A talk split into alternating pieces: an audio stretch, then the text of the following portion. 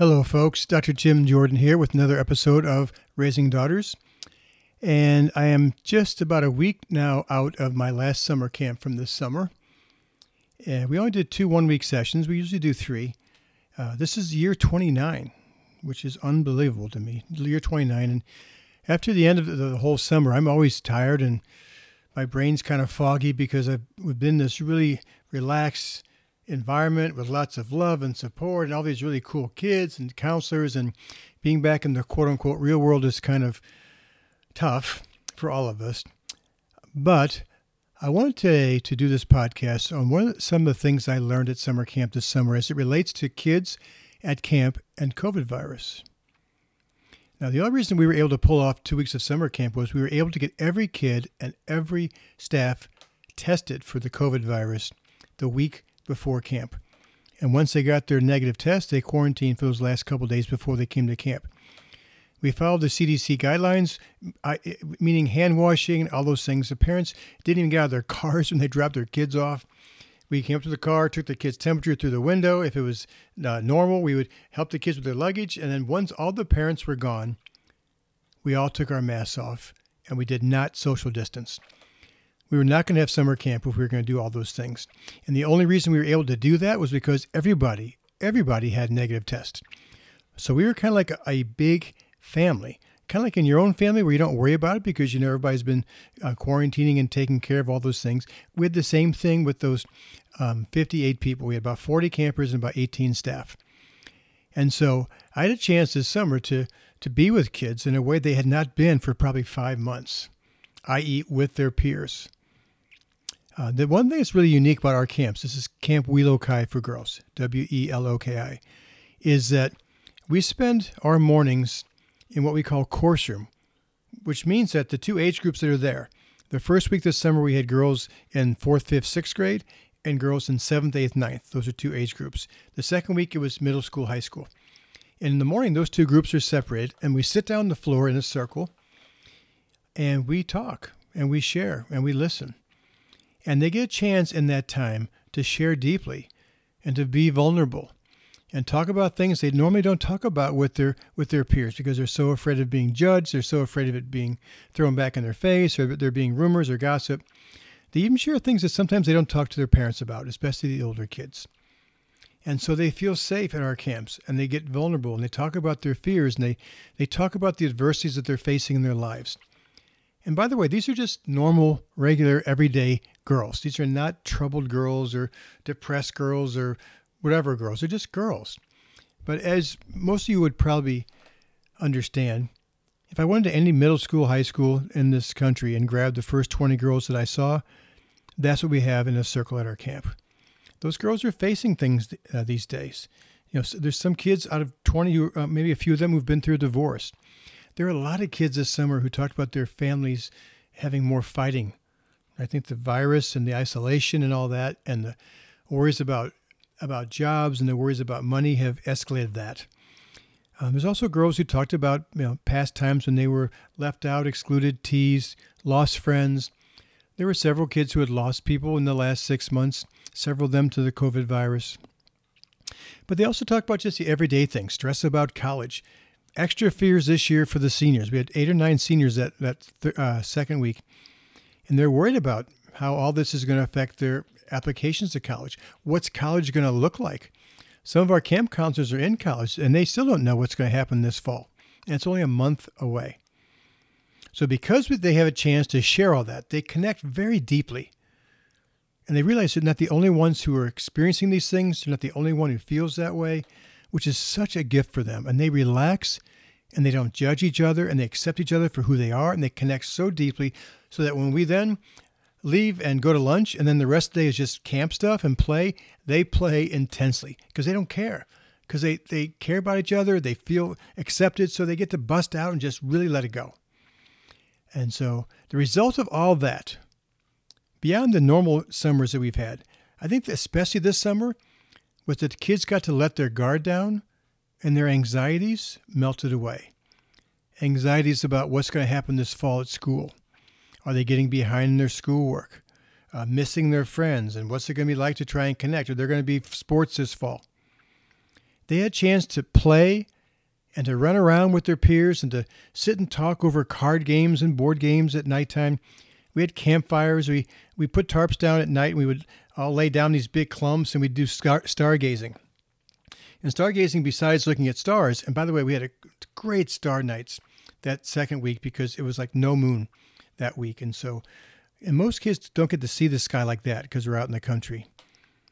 And they got the t- chance to talk and to be silly and to joke around and laugh.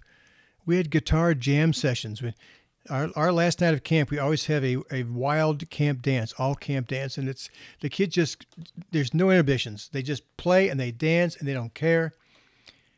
And at the end of a week of all of that, they look so happy and so relaxed and so carefree. There was so much laughter all week, all week long, so much t- downtime for spontaneous fun.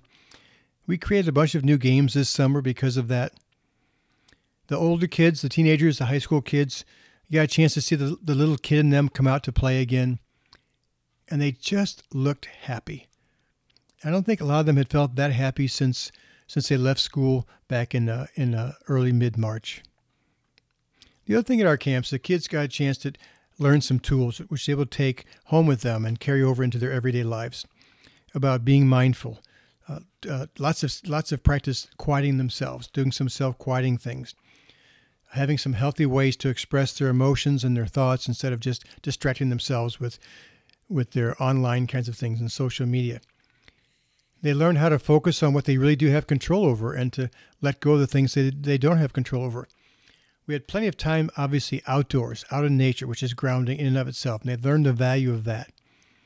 They also, uh, we talked a lot about developing new interests instead of just wasting their time, uh, you know, scrolling walls and looking at Netflix videos. That's or uh, you know YouTube videos. That's those are fun and they have their place. But some girls are, you know, and guys, I'm sure, are probably spending four, five, six, eight hours a day just doing that, as opposed to learning how to play ukulele, learning how to play guitar, uh, learning about photography, taking pictures, uh, doing more artwork or painting or things of that sort. So I, I'm so happy that we were able to pull off those two weeks of camp this summer, and the kids were safe. And the other thing I learned at summer camp this summer was I am so convinced that our kids have got to go back to school this fall. That we have to do whatever it takes to get them back in the classroom together. We've got to find safe ways for them to connect out of school as well. Maybe find other families where people have taken the quarantining seriously so that you feel safe sending your kids there and they can spend time together. They've got to connect. They've got to connect. We have to do a much better job of testing and tracking. Uh, the baseball season in St. Louis here, the Cardinals are starting tonight, opening opening night, opening day for for baseball around uh, the uh, Major League Baseball. And hockey is going to start in about a week, and basketball is going to start around the same time. And those hockey players, and those baseball players, and those football players, and those basketball players are going to get tested every one to two days throughout the season. So if these professional athletes can get that done, why can't school kids? It's ridiculous. We've got to prioritize academics too over sports. If, it, if keeping kids out of sports like fall football and volleyball, if that makes it safer for kids to stay in school and not spread it around, then we should do that. And we should cancel fall sports. I don't like that. I, I know the value of sports, but that shouldn't take priority over academics and kids being at school together. And by the way, I, I saw a coach on TV last night a football coach of an area high school football team, lamenting the fact that if there's no football this fall, that some of his players, you know, want to be seen by some college recruiters and things for their football. And I, I get that. I also get that there are some kids who, who think that's their ticket to college. That's the only way they can afford it.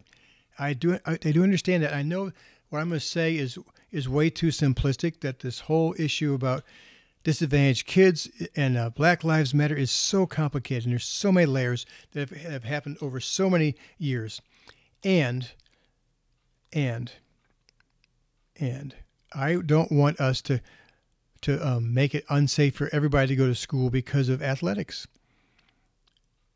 Uh, because if you're out in the football field with 60 kids and you're pounding each other, or you're or you're on the basketball court, the volleyball court, and if that becomes the problem, with kids bringing the virus into school, then we should not do sports.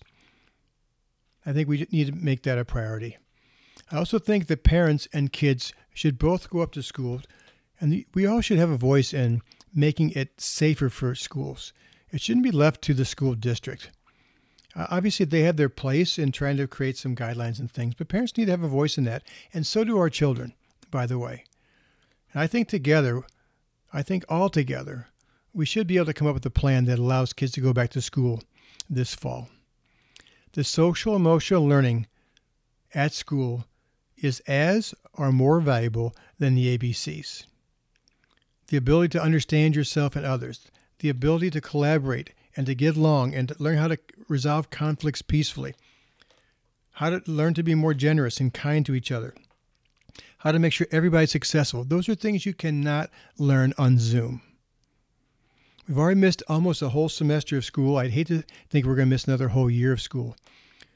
So I hope that you all can get activated and go up to school and go up to the district with your children and advocate and be part of the solution so that our kids have the opportunity to be with each other and to be together and to do what they did at my summer camp this summer, which is play and hang out and to be with their peers.